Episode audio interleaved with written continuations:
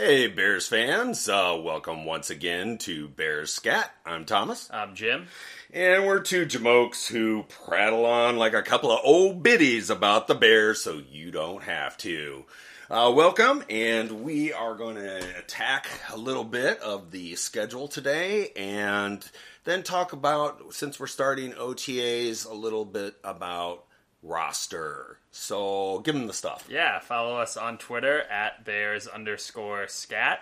Shoot us a tweet and we'll reply back and we'll probably talk about whatever you said on the podcast. Um, and I think, as Tom just alluded to, the biggest breaking news over the last week was the release of the Bears 2022 schedule. And we're not going to sit here and go through every game because that's a pointless exercise at this time of the year because nobody knows who's going to be playing in half of these games and half of these teams are going to be really hurt and the teams we think that certainly are good the Bears don't. are going to be bad. And my favorite thing is everybody looking through the schedule and all the Bears fans saying, "Oh, this week's a winnable game, and this week's a winnable game, and this week's a winnable game." And you know what? All of the fans of the opposing teams that the Bears are playing that week are saying they're looking and saying, "Oh, we're playing the Bears that week. We can win that one." that one's a gimme. It's a pointless exercise to go through it game by game, but when you take a look at it overall, did you have any initial reactions? I know I had just a couple.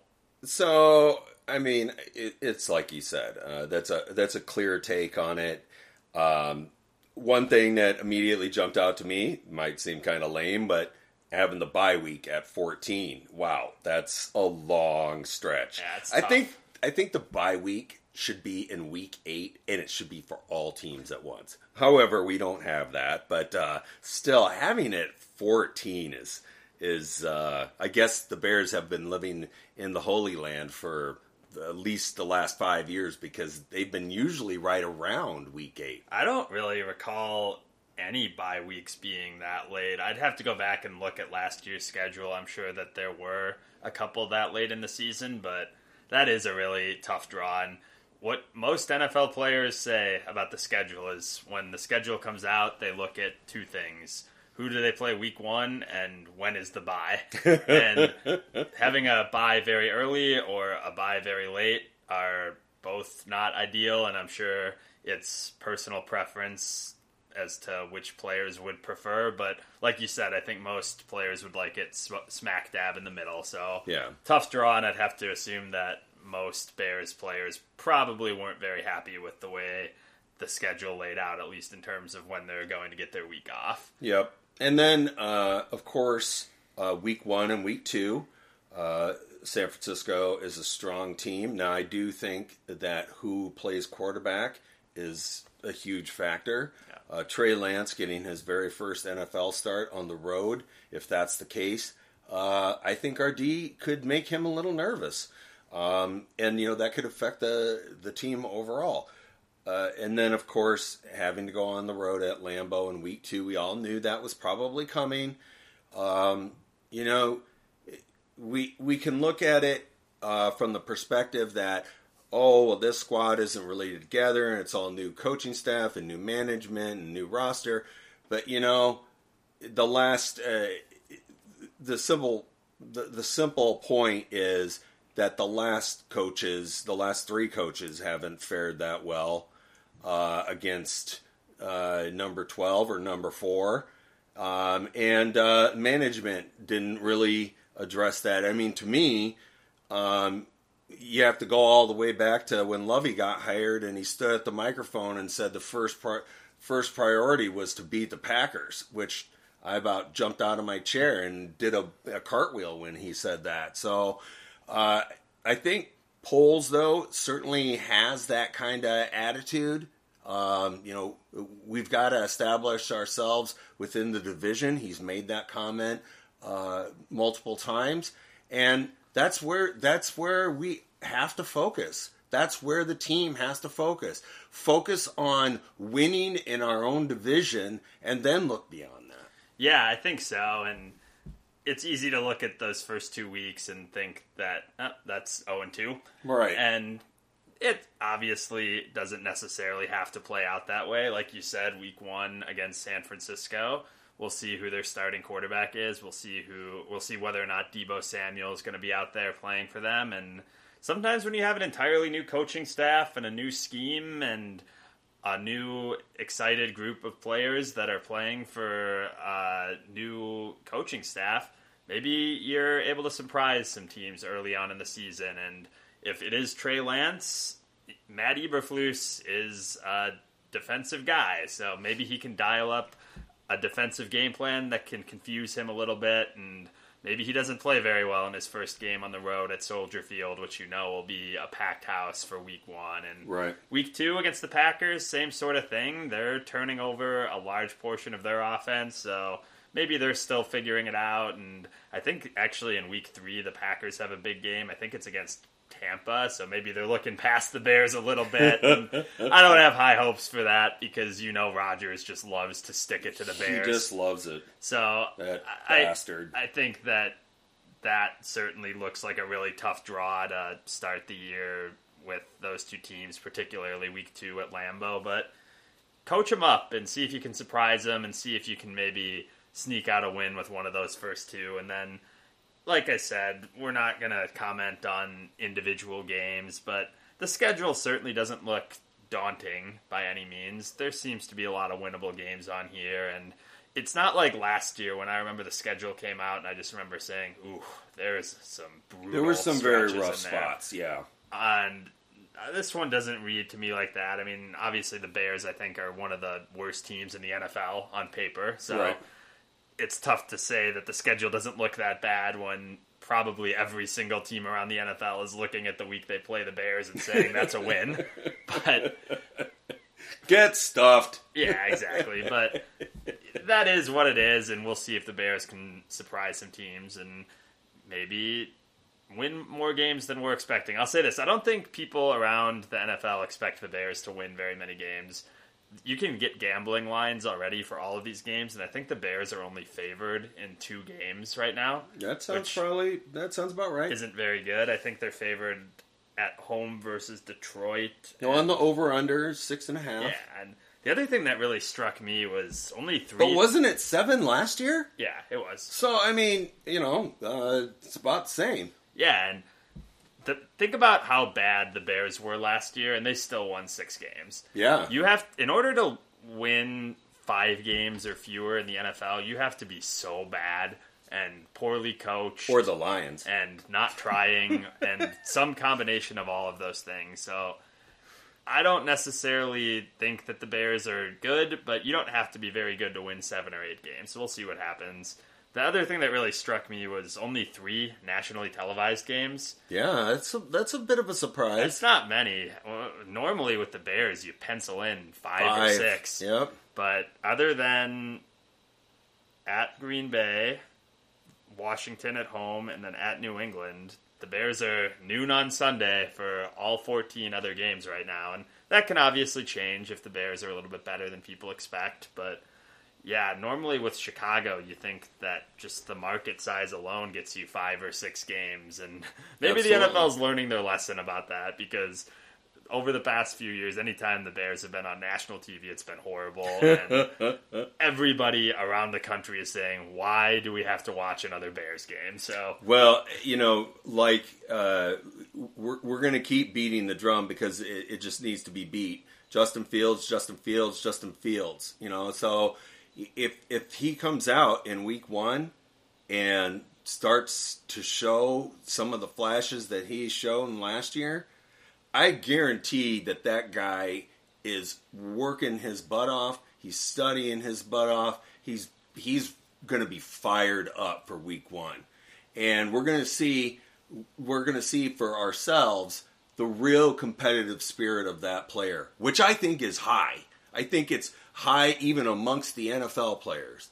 And uh, if he if he comes around and he says uh, he, he he brings this uh, this kind of you know this juice to the game in week one, and we can make some noise in that game. You'll see some games change because I mean the Bears also are a favorite for flex. yeah, absolutely. And I, I think that if the Bears are hovering around 500, which it's a bit of a sidetrack, but it's never good when the hottest take that I've heard on the Bears schedule is that you know they could be around 500 going into December. Yep. like that's the furthest Which- out there I've heard stinks. anybody go. Like, have you heard anybody s- suggest that this team is a playoff team? I I think I've seen it in a few spots, but it's you know it, it's it's met with a lot of uh, chastising and Yeah, but if they are hovering around 500 and maybe have an outside shot at sneaking into one of those bottom wild card spots, you'll see some of these late games later in the season get moved at least into some higher profile spots. Maybe Yeah. not Sunday night football, but they'll be the nationally televised game on CBS or they'll get moved up to a nationally televised game on Fox. But if they're awful, and you know, that's certainly a distinct possibility, especially in the second half of the schedule, all noon on Sunday. So Yeah. the NFL certainly isn't committing. well, being at noon on Sunday makes me a happy Oh, guy. that's great for me. so um, you know it, that's fine with me. I'm a big fan of getting the Bears game out of the way and then getting to enjoy the NFL after that. I mean, I, I, I just, to me, the uh, NFL football needs to be played at noon on Sunday. I just, I love NFL football at noon on Sunday. Um, you know, to but you know, it's all about the money, and so now we have Thursdays and Sunday nights and Monday nights, and you know, it, it's just, it's gotten all uh, way overboard. And, and especially when the Bears aren't good, there's nothing worse than having to sit around all day waiting to Yeah. sit down at 7:30 and you just know the Bears are going to get their ass kicked. And sometimes they give you a little bit of hope through the first quarter, but you just know that at some point the better team's going to win and it's just going to ruin your day. And then you had to wait up all day for that game and you're up later than you want to be, so you're going to be tired the next day and in a bad mood. So noon on Sunday is totally fine for me from a viewing perspective, although I think it probably is indicative that the NFL schedulers don't really think the Bears are going to be very good or very entertaining. So Well, what you know, else is new? and so so uh, that's uh, so you did say one thing there that um, I hope I, I do hope they're entertaining, and I believe that they can be entertaining. I believe that they can be competitive. I believe that they can stretch a lot of these games to the last two minutes. They did it last year. You know, we do need to remember that there was a couple of games there that Justin Fields put us in a position to win, and the defense lost the game. So, uh, you know, that that certainly can happen again. I also like the fact that he did get a fair amount of playtime last year. He did get some experience. I, I think that's going to be a, a, a big help for him. You know, we're talking about Trey Lance. That could be very well his first start. Um, he didn't get hardly any playtime last year. None. You know, And and they were, as far as I know, they were all trick plays. Yeah. Or one snap and then he's out. I don't think he ever, unless I'm mistaken, was out there for an extended period of time in San Francisco. Unless I'm misremembering, which I could be. I didn't watch every 49ers game. Right. He's certainly got less experience than Fields, and that means that it's two years in a row for him of basically not playing at all because he sat out 2020 at North Dakota State. So yep. we'll see. And he might be terrible. If it, I don't think so because if he is terrible, I don't think they'd be actively trading Jimmy Garoppolo, who's at least serviceable. Yeah.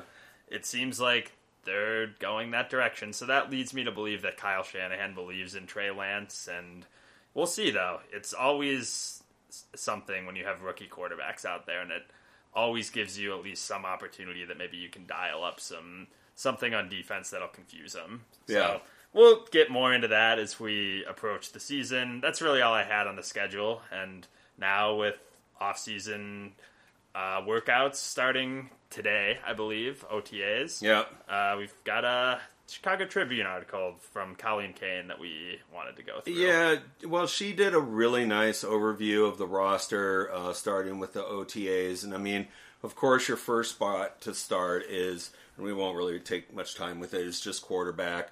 Uh, right now, you, you have Justin Fields, Trevor Siemian, and Nathan Peterman. Yeah, did we talk about Peterman last week? I can't. I can't remember. So I, I don't remember whether we touched on him. I mean, he's a camp body. Most likely, they'll only have two quarterbacks on the roster. Um, he'll maybe he'll end up on the practice squad.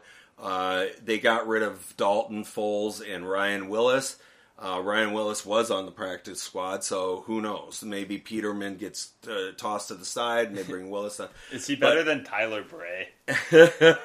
you know, I, I, boy, I, I, you know, I think so. I think I do too. I think so. You know, Peterman at least uh, does have uh, some genuine NFL experience. Um, you know, having uh, three quarterbacks, all with NFL experience, uh, is a, is a nice thing. So, um, as a third string guy, I don't mind it. I just don't want him to be, you know, starting. The, Obviously, the hope is neither Siemian or Peterman play. right? And in in in all scenarios, other than probably injury, uh, I think that I think that number one will be out there taking every snap. At least that's what I'm hoping. That for. has to be the goal Right. because we'll get to the rest of this roster, but if you've got Trevor Siemian out there, that's a loss Right. with this team. Right. So wide receivers was next. Uh, we have twelve wide wide receivers right now. Uh, the only key returner, Darnell Mooney. Notable additions: Byron Pringle, Velus Jones, Tajaé Sharpe, Dante Pettis, David Moore, and Equanimeous. Who names their kid Equanimeous? that, that, that is an interesting name. I haven't heard that one before, but I like it. Um, also on the roster, Isaiah Coulter, Dazz Newsome. I I liked the I liked the get from Dazz Newsome. Okay. Uh, Nsimba Webster, Chris Fink, and Kevin Shaw. And then departures was Allen Robinson, Marquise Goodwin, Damiere Byrd, and Jakeem Grant. All those guys. Don't let the door hit you in the, you know, where the Lord split you. Yeah, um, certainly not an inspiring group. yeah, I guess that. I guess, and you know, fans, we get it. We're just as pissed as you as you that there wasn't a more significant uh, addition. Um, I think we all wanted to see that. You know, we all just saw that uh, Jarvis Landry signed um, Oh, who did he sign with? uh, with New Orleans. Oh, okay. So, you know, but there, I believe that there is a method to Poles' madness, um, and I do think that some of these guys have uh, opportunities to be instant impact. You know, there's uh, the the people though that keeps uh, talking about Robinson gone. Robinson was gone last year. Yeah. You know, let- uh, it's worth repeating that Byron Pringle had a better season last year than Robinson did. Didn't Marquise Goodwin? I mean, Robinson was basically a no-show, and I, who we, you know, and at least part of that was because it, it didn't seem like he was invested because he was on the franchise tag, and we've gone through that a bunch. I don't, Yeah. I don't feel like talking about him anymore, but understanding he is no longer on the roster, but. To your point, he didn't give you anything last year. Yeah, and th- and that's the only point I'm making is just because you know I keep hearing it's like, it's like you. I, I'm I'm tired of hearing his name. You know, he what he wasn't a factor. This is a what have you done for me league. Uh, what have you done for me lately league? And you know he, he's gone. And I'm sure he's going to be really good this year with the Rams, Yeah, which probably will is be. going to suck for Bears fans. But if he didn't want to be here, and if they didn't want him, then you can't be mad if he goes somewhere else. And and it wasn't well. this group. It No. wasn't this group of people that did that. Um, you know, the people that did that that did that, the mistreatment, if there if if there was, they're gone. Yeah. So, but um, yeah, I I actually I liked the Pringle pickup. I liked the Velus Jones pickup. What was he the best receiver to take at that spot? I don't know. I, I mean, I've certainly heard some criticism um, about it. All I know is that he can come in and make an instant impact. And I don't think you need to think of him as a prototypical receiver. Right. He's going to be. If I had to guess, I think you'll see him doing a lot of the things that you saw Cordarrelle Patterson doing in Atlanta last year, which is playing sort of a hybrid wide receiver, running back, tight end role, and just looking for opportunities to get him the ball in space and allowing him to try to make defenders miss. So I don't think that he's I don't think that the plan for him is line him up on the outside every time and have him run a traditional route tree. I think that Correct. he's going to be a call it gadget player, call it hybrid player, call it whatever you want, but they're going to be trying to get him involved in the offense in creative ways. Yeah, and you know, and you already have a spot for him right off the right off the bat as kick returner and punt returner. Yep.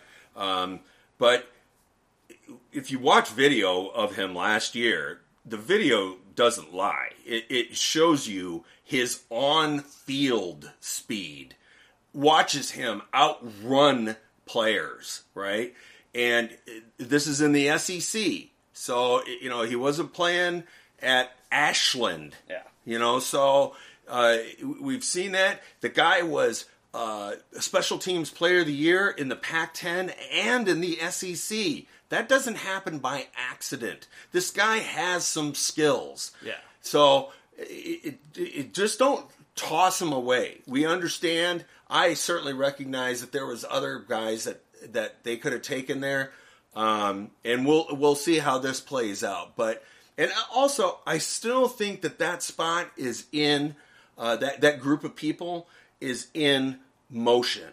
Uh, there's nothing set in stone about it. I think we could see something uh, off the free agents that are still available. Will Fuller is still available. Yeah. You know, as long as that guy doesn't hurt himself going over to Chicago.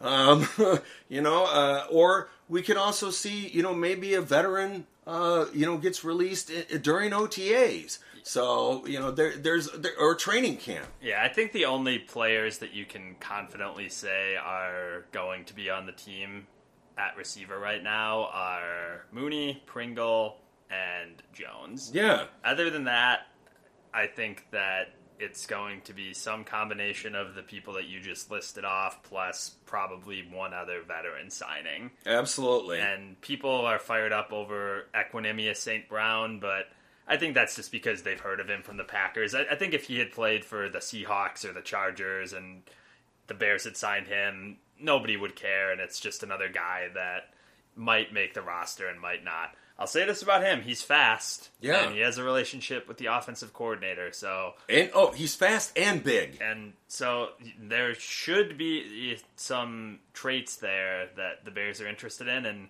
who knows? Maybe a change of scenery, and maybe just Aaron Rodgers didn't like him. And I'm not even joking when I say that because one thing that Rodgers has had a reputation for is freezing out receivers when he doesn't trust them. So who knows? We'll find out. Maybe he'll be a surprise. Like you said, I, I still don't think they're done. There's going to be receivers that get cut from other teams. There's going to be potential free agent signings that are still available to them. I don't think that they're going to get anybody that excites us as Bears fans unless they trade a high pick next year for Deebo Samuel or another player that is disgruntled. But you know, it, it might not be as bad as we think at wide receiver, and I think it's probably going to be better than last year, even. Well, and if you don't have the the high quality guys, you get the high quantity. Yeah. Right? And that's what he's done here, you know.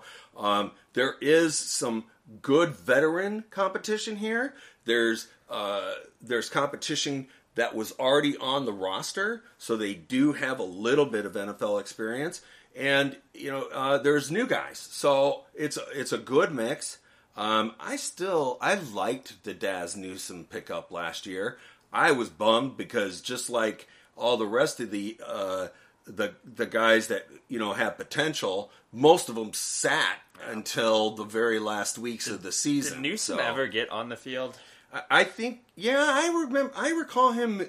I think he maybe only got on for like two plays. Yeah, probably in that Vikings game, maybe when half the team had COVID or something. yeah, I think he was on the field for that. But one. I, I liked him too a little bit. So I'll say this: whoever wants to step up, there's opportunities available. Right. Because I think Mooney is a nice player. I think Pringle's a nice player. Jones, we just talked about a little bit, and I don't think that he'll be a prominent wide receiver in the traditional sense, but he'll be on the field.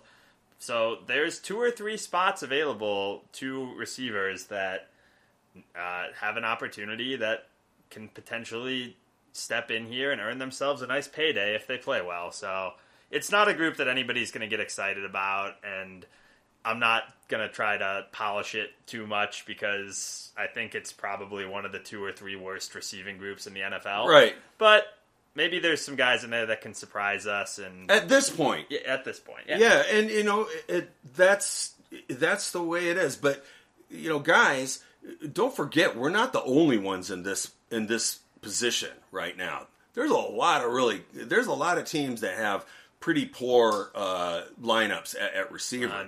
One notable one that I think is actually worse than the Bears is up in Green Bay. yeah, theirs isn't any better than ours. Obviously, they have Aaron Rodgers, so I, I'm sure they'll still have a very, very good offense. But Yes. like you said, the Bears aren't alone here. I think the Bears are probably one of the worst, but they're not the worst, at least not noticeably. And the idea, obviously, is that next year they'll have a lot of money to spend and they'll probably have a pretty high draft pick. So, if nothing else, maybe one or two of these guys can emerge as somebody that is worth keeping around going forward. And then next year, you invest in the big money guys or the high draft pick at receiver, and then it's all systems go. Right. Okay, so running backs, six. So key returners, Montgomery and Herbert. Uh, notable additions, Trestan Ebner, Darrington Evans, Khari Blasingame, who's the new Fullback. fullback. Uh, I um, really like our, our top two running backs. I like them both. Uh, I do hope that we keep uh, David Montgomery. We'll have to see how that works out. It's probably just going to come down to the amount of money he wants versus what the team is willing to play. I think that the Trestan Ebner pick was a sneaky good pick. Um, he's uh, one of the most accomplished receivers out of the backfield that came out of college this year. Yeah. Um, you know, uh, he had 4,542 all purpose yards in his career at Baylor. That's pretty good, right? So, um, you know, he was a sixth round pick and he has re- experience as returner too. So we have two new kick returner, punt returner guys. Um, I, I love multifaceted guys, and Poles certainly does. Yeah, and I think the fact that the Bears have a fullback Yeah. gives you an idea of the style of game that they're planning to play this year. They're going to be running the ball a lot because the team's not very good, and you want to eat up clock and try to keep the other team's offense off the field and therefore I think the fact that they have two, three running backs plus a fullback is certainly going to be a big part of their strategy. I think we'll see a lot of low scoring games that the Bears are trying to play, you know, three yards in a cloud of dust. Am I making something up with David Montgomery? When he came out of college, wasn't he thought of as a really strong receiver out of the backfield?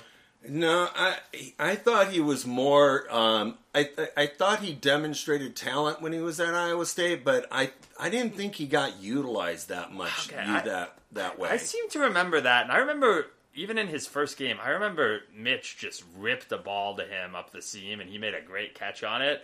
And everyone was thinking, "Wow, there's no way Jordan Howard would have ever gotten that." Yeah. and we've just never seen the well, Bears. that and that was the that was true. Jordan Howard was terrible at catching. yeah, the ball so maybe he was just better so. than Jordan Howard. Maybe not good, but uh, Herbert is definitely good. Yeah. We've we've already seen that. yeah. So I was wondering, like, could that potentially be a way that the Bears can supplement the fact that they don't have a lot of great wide receivers? Is When I think utilize your backs. see, and I, and I think that's what that's why they brought Ebner in. Yeah. because you can put you can do a two back set, and he's going to be great catching the ball out of the backfield. So, um, you know, uh, uh, the departures were Damien Williams and and Tarik Cohen. Damien Williams was a nice fill in for you know one year, but I- I don't think uh, in any case he was going to stay. Um, I, we do want to stop and uh, talk about Tarik Yeah. Cohen for a moment. Um, uh, first, I'll say Uh, I had no idea that Cohen's life had that much tragedy in it. Um, he has uh, had a life uh, that is rough by any measure. Um, and the fact that he persevered through that is, uh, it shows the kind of man that he is.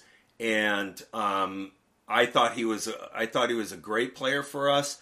It's just that his time ran out in Chicago and I certainly hope he catches on with another team and becomes a player again. Well, yeah, and so what Tom is talking about, for those of you that don't know, is the Tarik Cohen article that he wrote in the Players Tribune, and it's an incredibly well written piece, and it's structured as a letter to his young self from himself.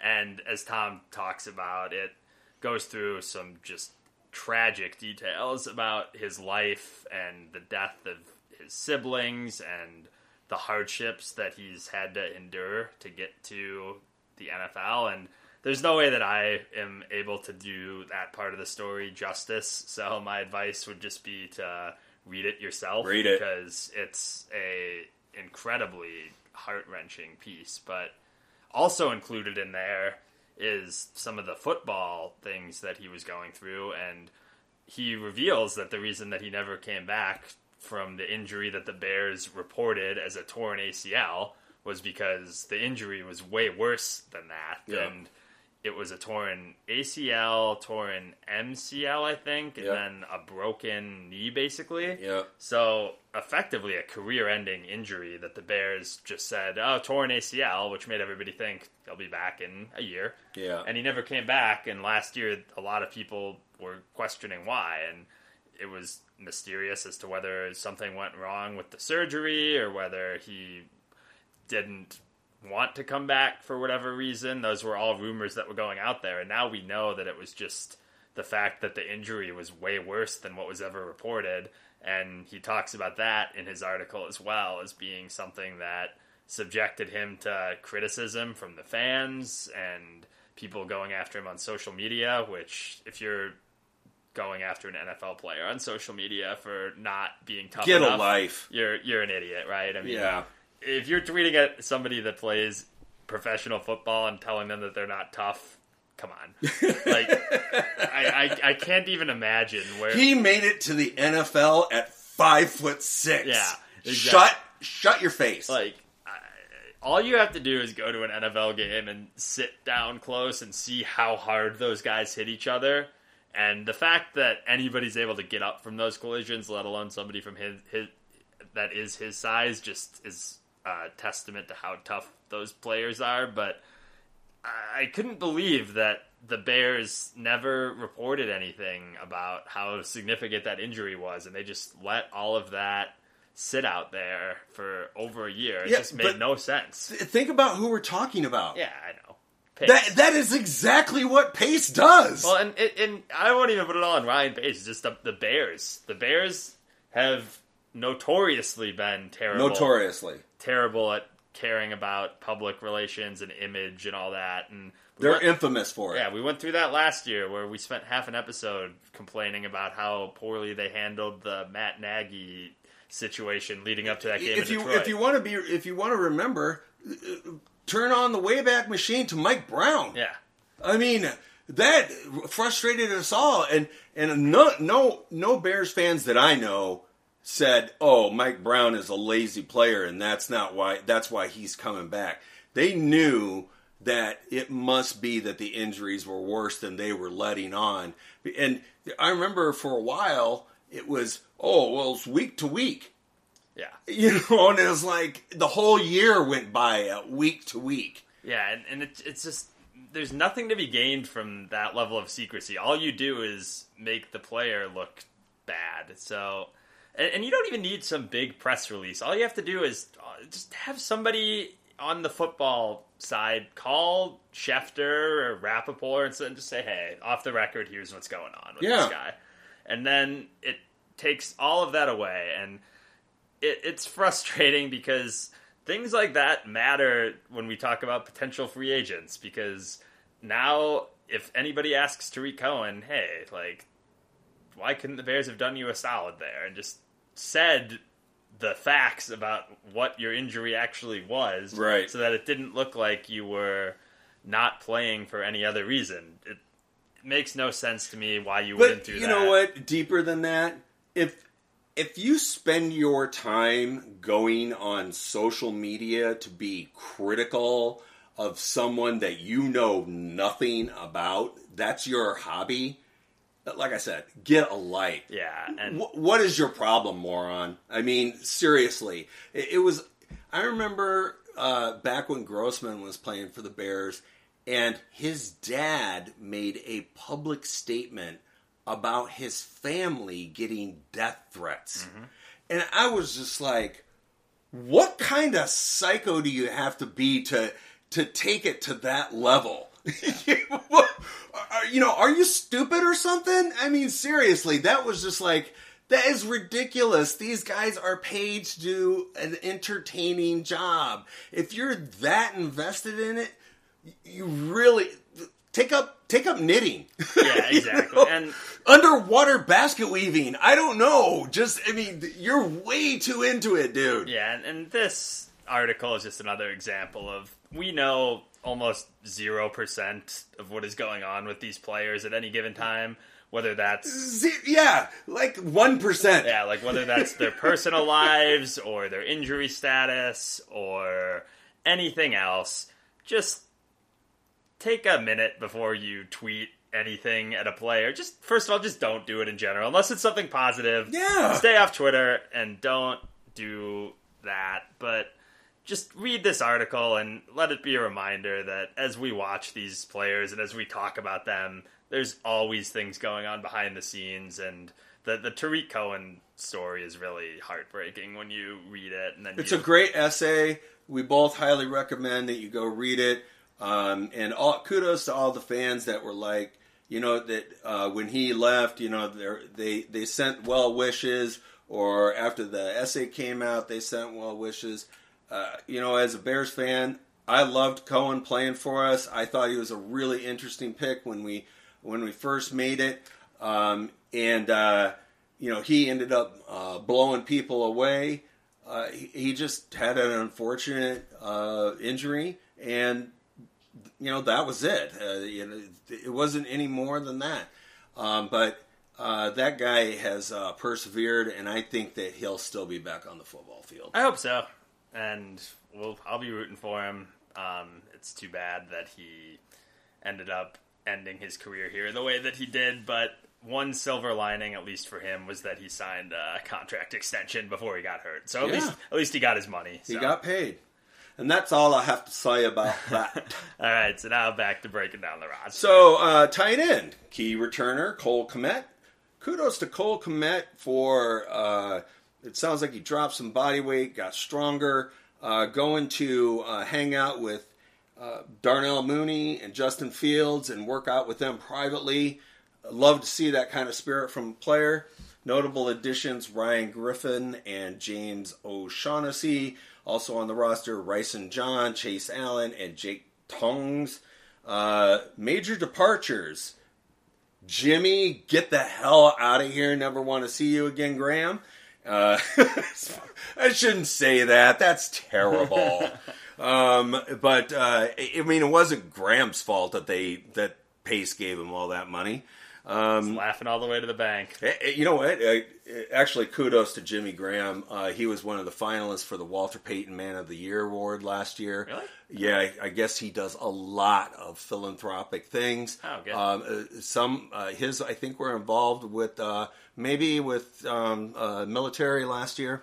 Uh, Jesse James. Uh, actually, I would have, I would have kind of liked Jesse James to stay around. I don't know why they didn't want to bring him back, he's- but sorry, he's gone. That's a departure. yeah, he's Oh, a okay. departure. J.P. Holtz also a departure, and it does have Jesper Horsted listed as a departure. But the way I understand it is that they um, uh, he got uh, hurt and then he failed a physical, but he's I don't think he's totally gone from the I think team. he's on the team. He's got some weird designation. yeah, weird designation to him. So I wouldn't expect him out there. I mean, you know, uh, it's all about Kmet, right? Uh, I mean, that's really what uh, this position is. It's all about Kmet. Everybody wants to see uh, this guy take it up another notch. Uh, he's still a very young player. He did step up his game last year. Uh, we we I think it was about mid-season we stopped calling him Cole Shaheen, and uh, and, and and I think that he I think he's going to be a solid outlet for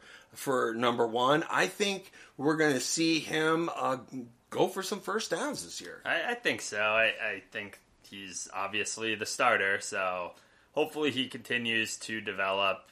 He doesn't look athletic enough to me to think that he's ever going to be one of the top tier tight ends in the Right. NFL, but hopefully he can still be pretty good. I, I think that's still on the table for him, especially if he builds uh, a rapport with Justin Fields and continues to embrace his starting spot.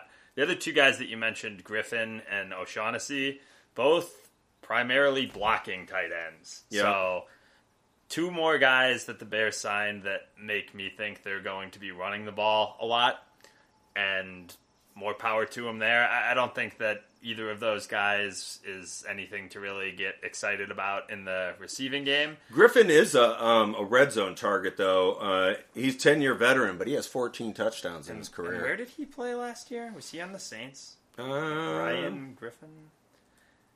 But uh, you know, I think I, I you're right. Both those guys are brought in as you know primarily blockers. Uh, Griffin does have a little bit of receiving skills I there, played for the Jets, so he's Um, used to dysfunction. right? And you know, um, we will probably see some shuffling there at, at the tight end position anyway. this poor guy. So He's been in the league for 10 years. That looks like six with the Texans, three with the Jets, and now the, now the Bears. Talk about a bad string of luck.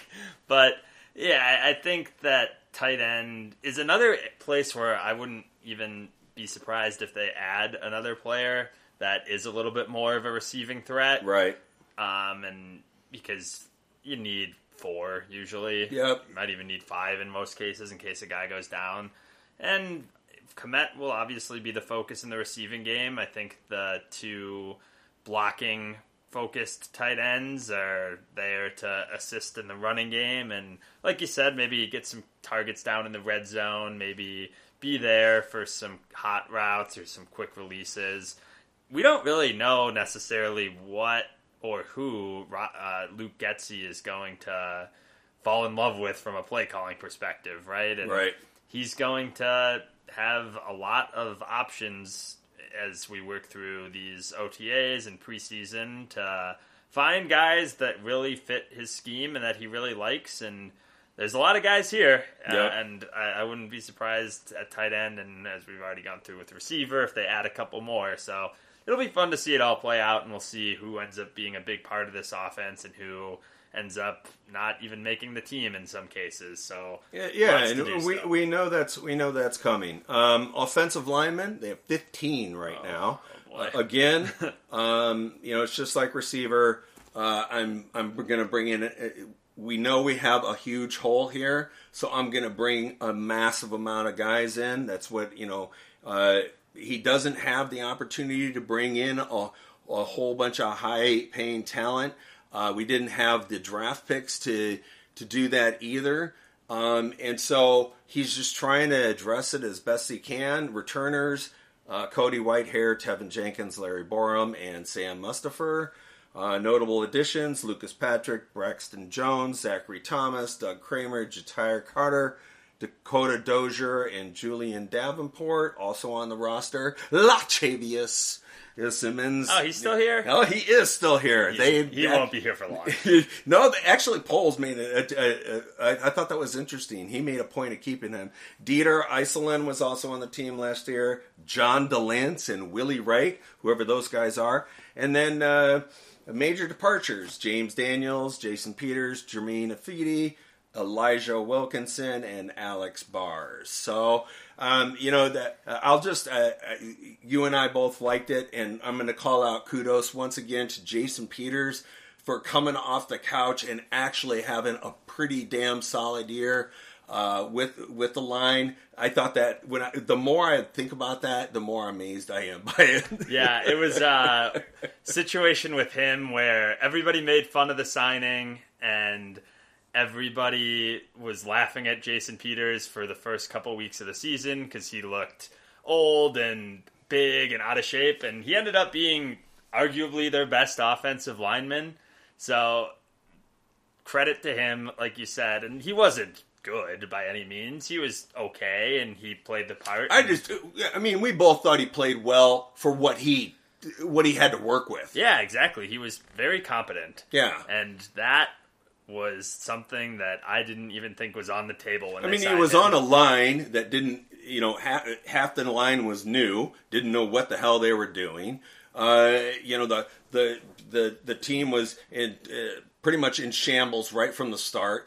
He he got called up week one. Well, and- and- Wasn't it two days before the game that he came? Yeah, it wasn't. Yeah, it, it, he wasn't here long, and then he was starting at left tackle for the Chicago Bears week one. So And a, a lot of it too. If if we were thinking about some of the really bad moments from a couple of guys that we just talked about, whether it's Peters, the the bad moments from Peters stood out to me was when the Cleveland game when he was one on one constantly with Myles Garrett. Yeah. Not, not a fair matchup. Yeah. A guy I was just poking some fun at, Latavius Simmons, his worst moments of the season were the Tampa Bay game. wow. Constantly one on one with Jason Pierre Paul and Shaq Barrett, two Pro Bowlers. So both of those incidents. I don't blame the player. Kiss my grits, Matt Nagy. You did that. Exactly. You're you're putting guys in matchups where they're not going to be successful because Jason Peters at that point in his career, Latavius Simmons, no matter how hard they try, they're not as talented as those guys. So Right. give them some help. Right. So I, I think with uh, Peters is obviously gone, but with Simmons, maybe he'll get a fair shot with this new coaching staff that's not as dumb. That'll be good. But my con- th- this is my biggest concern with the team right now. I think is just the list of names that you just read off at offensive line. So there's two guys in there. I think that you can feel okay about. Cody Whitehair and Patrick. Yep. Teven Jenkins. Those are your provens. yeah. Teven Jenkins, high draft pick, and showed some flashes last year. Borom showed some Larry flashes. Borom played and okay. He, and he played a pretty fair amount. Yeah, he did. Um, so I, I think best case scenario, you hope that those four guys are starting for you, and one of the other ten names you listed off steps up in training camp and fills that fifth spot.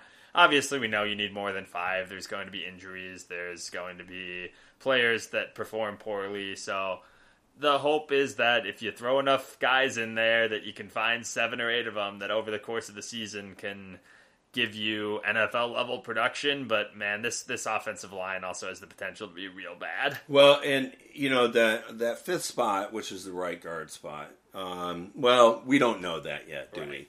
Uh, we don't know where that hole is going to be, but you do have uh, several uh, several different players, uh, both that are rookie uh, acquisitions, and some that were on the roster already, and some that are just brought in to work with. Again, just like receiver, um, you, you have a mix to work with, right?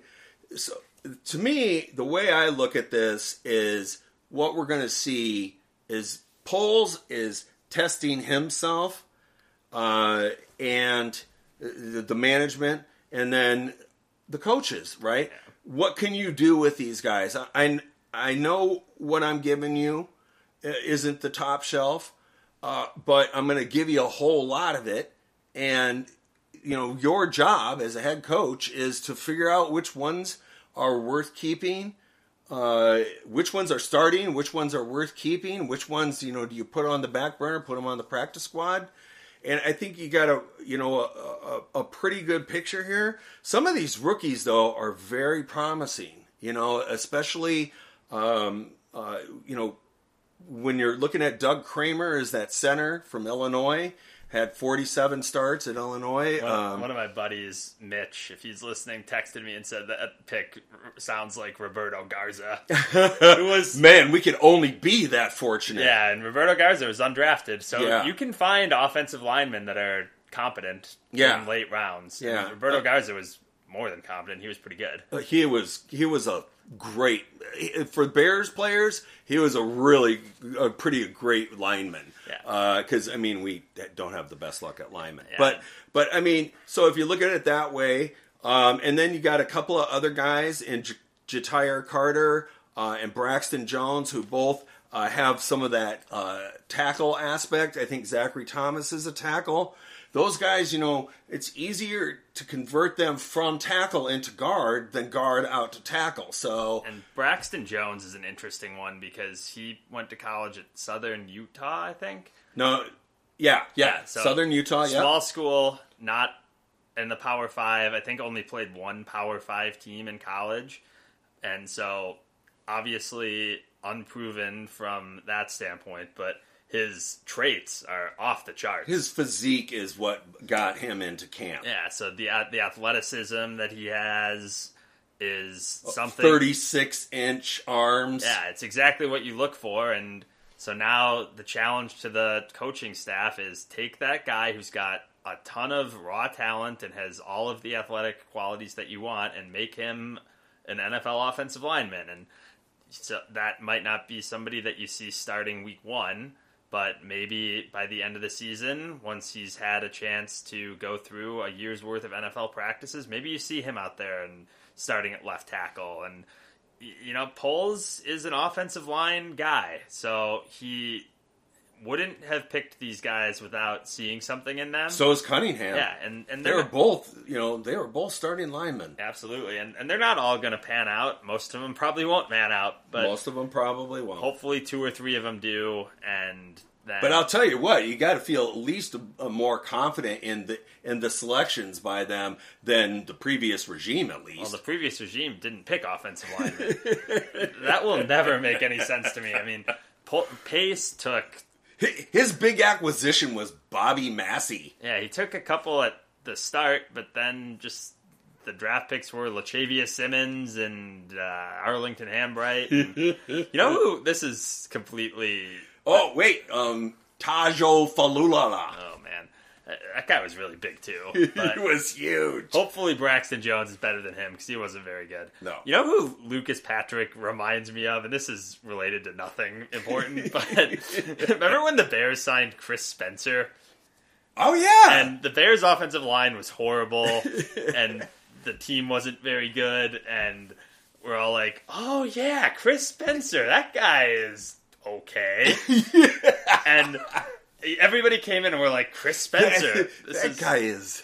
this is like replacement level offensive lineman," but everybody was so excited because it was better than what we had, and he played a lot of games for the Bears, and he was fine, and then he left, and that's the vibe I'm getting from Lucas Patrick because everybody keeps talking about him and how he's going to make the offensive line so much better, and he seems like a perfectly fine player, but he's not a Pro Bowler. No, he doesn't, and and he doesn't strike me. It's it, it's what you were just saying though.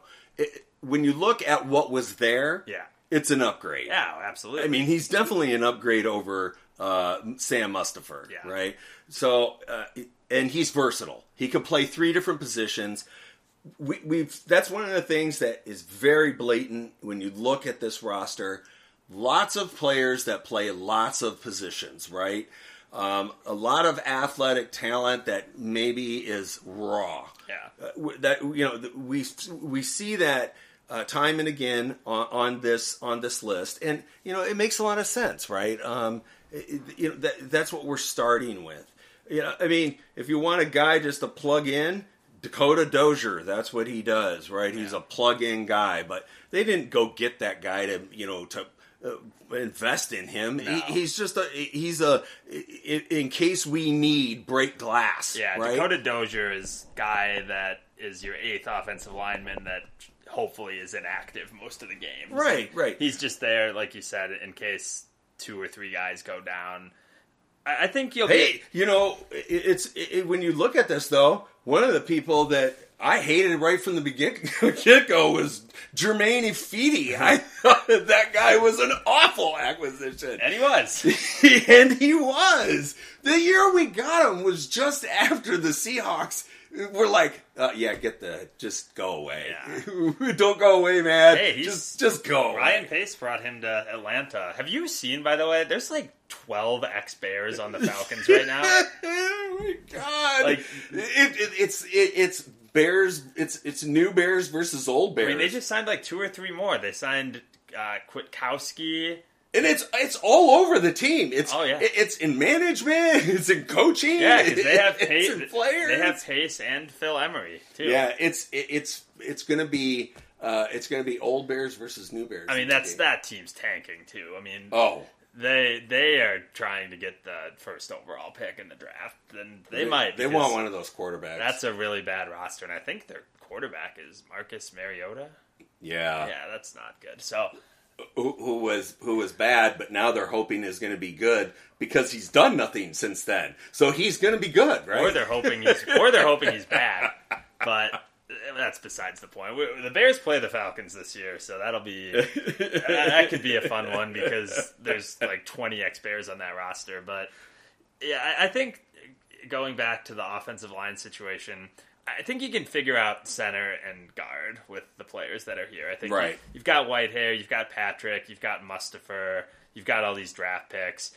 I think you'll be able to find players, some combination of three that can play center and the two guard positions competently. My, my concern is the tackles, and hopefully Jenkins is the right tackle of the future. I think he is. I, I hope so. That's where everybody projected him as in the draft.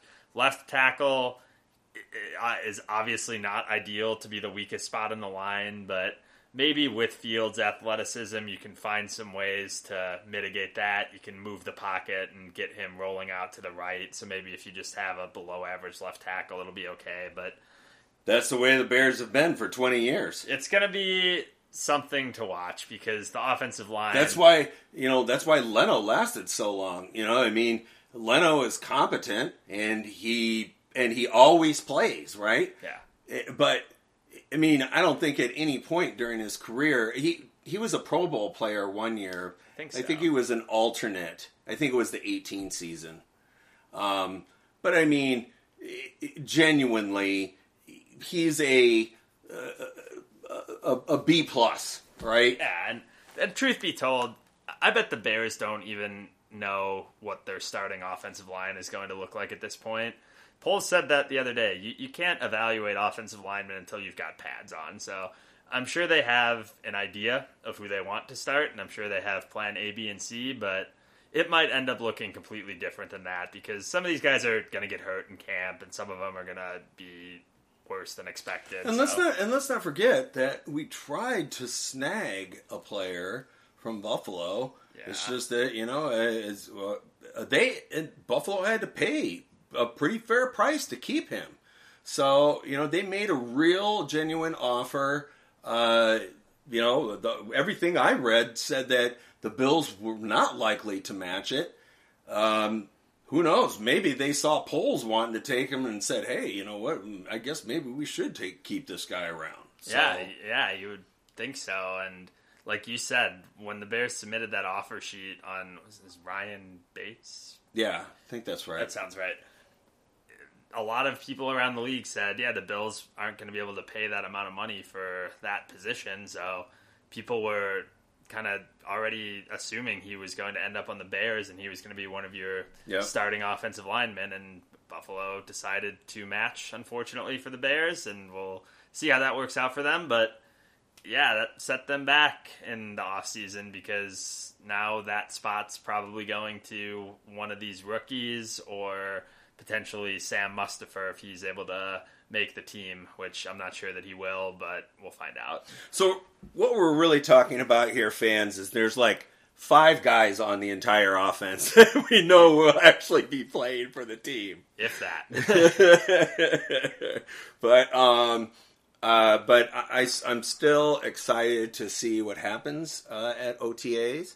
Uh, we'll check out uh, the defense uh, next week. We probably will have some updates at that point, and uh, you know, let's not forget training camp is really not that far away, right? We're halfway through May. Training camp is at the end of July. yeah, it's it's to get here before we know it and we can kind of see the roster coming together, which is fun when you've just turned over the regime and there's a whole lot of spots to fill.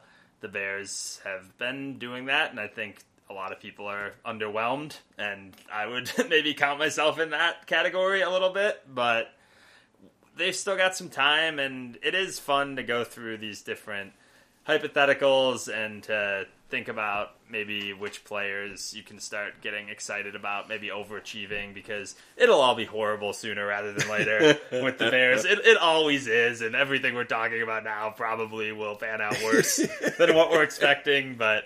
You know, you know what though? Now, if some of it pans out worse, that means some of it has to pan out better. Uh, we're, okay, we're, no, it doesn't mean that. But well, if, if you take the really, really, it long, could all be terrible. If you take the really, really long view of things, that means that because it has been so bad for the last ten years, maybe we're due for a, a bit of good luck here. I, well, and you know, uh, we we we purposely brought in uh, Poles because he brings a new vision, right? This guy is 36 years old.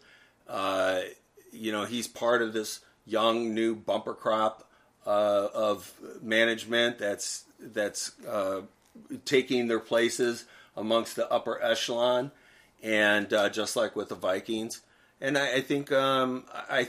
I, I have confidence in this guy uh, to to do the right thing. Of course, he's not going to hit it right every time. That's just not the way it works.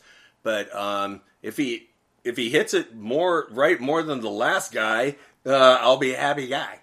yeah, I think let's get into that a little bit more next week. So we're yeah. going to break down the defense as well. So uh, thanks a lot again, fans. Uh, and I'm Thomas. I'm Jim. And bear down.